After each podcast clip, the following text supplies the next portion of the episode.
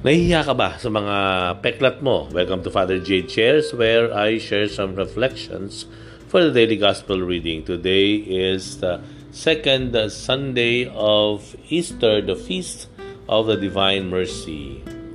Our gospel is gospel according to John chapter 20 verses 19 to 31. Of the evening of that first day of the week when the doors were locked, where the disciples were for fear of the Jews, Jesus came and stood in their midst and said to them, Peace be with you. When he had said this, he showed them his hands and his side. The disciples rejoiced when they saw the Lord. Jesus said to them again, Peace be with you. As the Father has sent me, so I send you. And when he had said this, he breathed on them and said to them, Receive the Holy Spirit. Whose sins you forgive are forgiven them, and whose sins you retain are retained. Thomas, called Didymus, one of the twelve, was not with them when Jesus came. So the other disciples said to him, We have seen the Lord. But he said to them, Unless I see the mark of the nails in his hands, and put my finger into the nail marks, and put my hand into his side, I will not believe. Now, a week later, his disciples were again inside, and Thomas was with them. Jesus came although the doors were locked, and stood in their midst and said, Peace be with you. Then he said to Thomas, Put your finger here and see my hands, and bring your hand and put it into my side. And do not be unbelieving, but believe. Thomas answered and said to him, My Lord and my God. Jesus said to him, Have you come to believe because you have seen me? Blessed are those who have not seen and have believed. Now, Jesus did many other th- signs in the presence of his disciples that are not written in this book, but these are written that you may come to believe that Jesus is the Christ, the Son of God, and that through this belief you may have life in His name. Alam ko, bata pa ako, no? Dahil ako ay malikot, nagtamo ko ng uh, sa murang edad, ako ay marami ng peklat sa tuhod. And when I was growing up as a teenager, yan ang isang mga insecurity ko, nahihiya ako.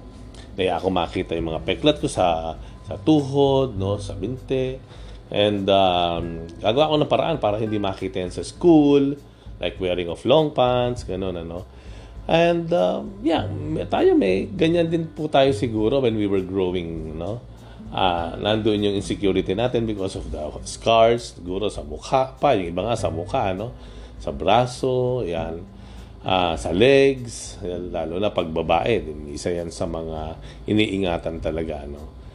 Um, merong isang kwento, uh, uh, a real story that happened in the US. May isang lalaki doon, ano po, became so famous kasi um, he according he he was telling, and he was known of a survivor of World War II.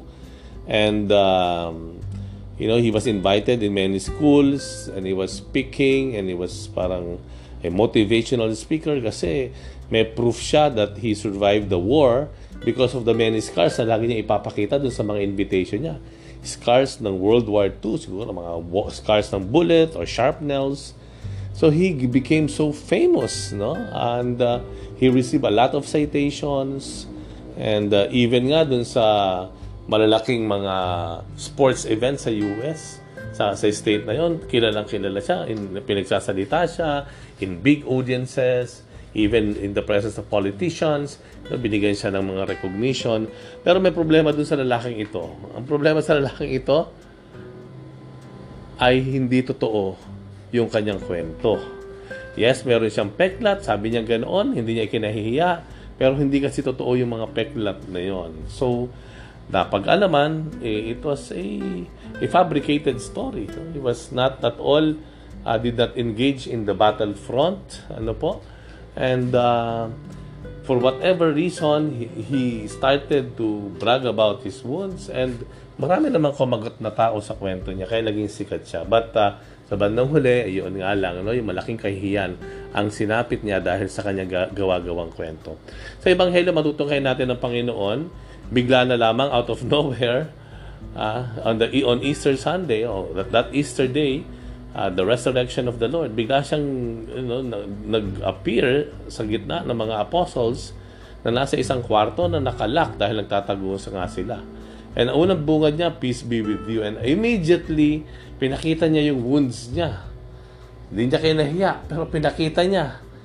Pinakita niya yung wounds, yung scars niya sa kamay na dinaanan ng uh, pako, sa kanyang tagiliran na naging uh, you know, na dinulot noong lance, no? Yung sibat na inilagay in, uh, inilagay sa kanyang itinusok sa kanyang tagiliran. Bakit niya pinakita iyon? Bakit niya ipinakita? Uh, for a very special reason. Gustong ipakita ng Panginoon sa kanila na it's all right. Um, I'm, I'm relieving you of that guilt na meron kayo because as you all know, the, the, the disciples abandoned the Lord. No? When Jesus was arrested, bilang kanya-kanyang takbuhan sila no they they, they even deny no uh, kanyang apostles denied uh, Jesus no? Any affiliation or connection with the Lord. Kaya uh, you know I can imagine the feelings of the disciples. They were afraid for their for their own lives.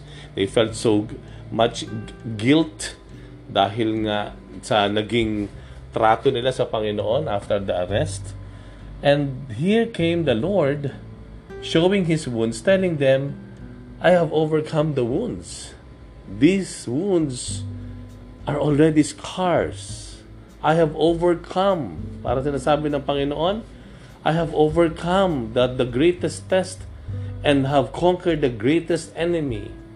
And I'm giving you my peace. No? The Lord was offering them a peace of mind, peaceful heart, and in a reconciliation maybe giving them really the assurance that it's okay. I have overcome everything. And, and I have forgiven you. Yun po yung magandang mensahe po noong ipinakita ng Panginoon. And I guess yun po yung biyaya ng ano eh ng Easter ano. We may not be aware of it, but because of the Lord's resurrection, marami tayong tinamong sugat before na napag tagumpayan na natin, nalampasan natin, and now became scars already because of the grace of the resurrection. Whether we are aware of that grace or not, but that grace worked for us. Yan po ang biyaya ng muling pagkabuhay ng Panginoon. Telling us na uh, we are we are capable of conquering pains and wounds. We will overcome the, the pains and the bitterness, kaya natin po yan. Ano? And um, it's, it's good for us to always recognize and remind ourselves of that. No? Na meron man tayong sugat ng nakaraan, hindi natin kailangang ikahiya. Kasi yung mga peklat na meron tayo ngayon, uh, dalawa lang yan eh. Either that peklat, every time na makikita mo, ay uh, you will feel bitter and and and you will feel like getting even with the person, iinitan ulo mo, kukulo ang dugo mo.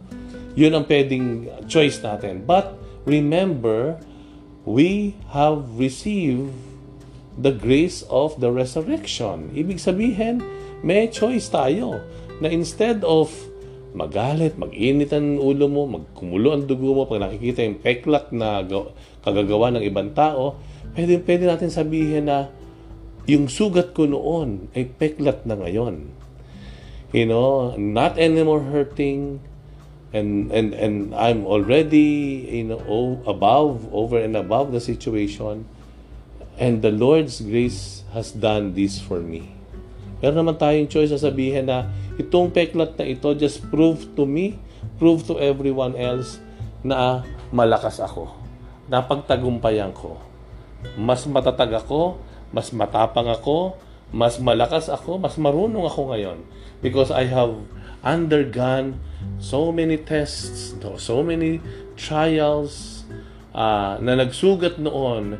But because of God's grace from His resurrection, ay napagtagumpayan ko at nag-heal.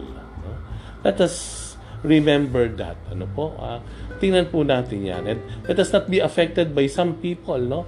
Kasi minsan may mga situation na kaya na natin magpatawad, okay na tayo. Pero biglang may mga bumubulong-bulong sa atin, kaliwat kanan, mga kaibigan siguro natin o kaanak, na nagdi-discourage, no?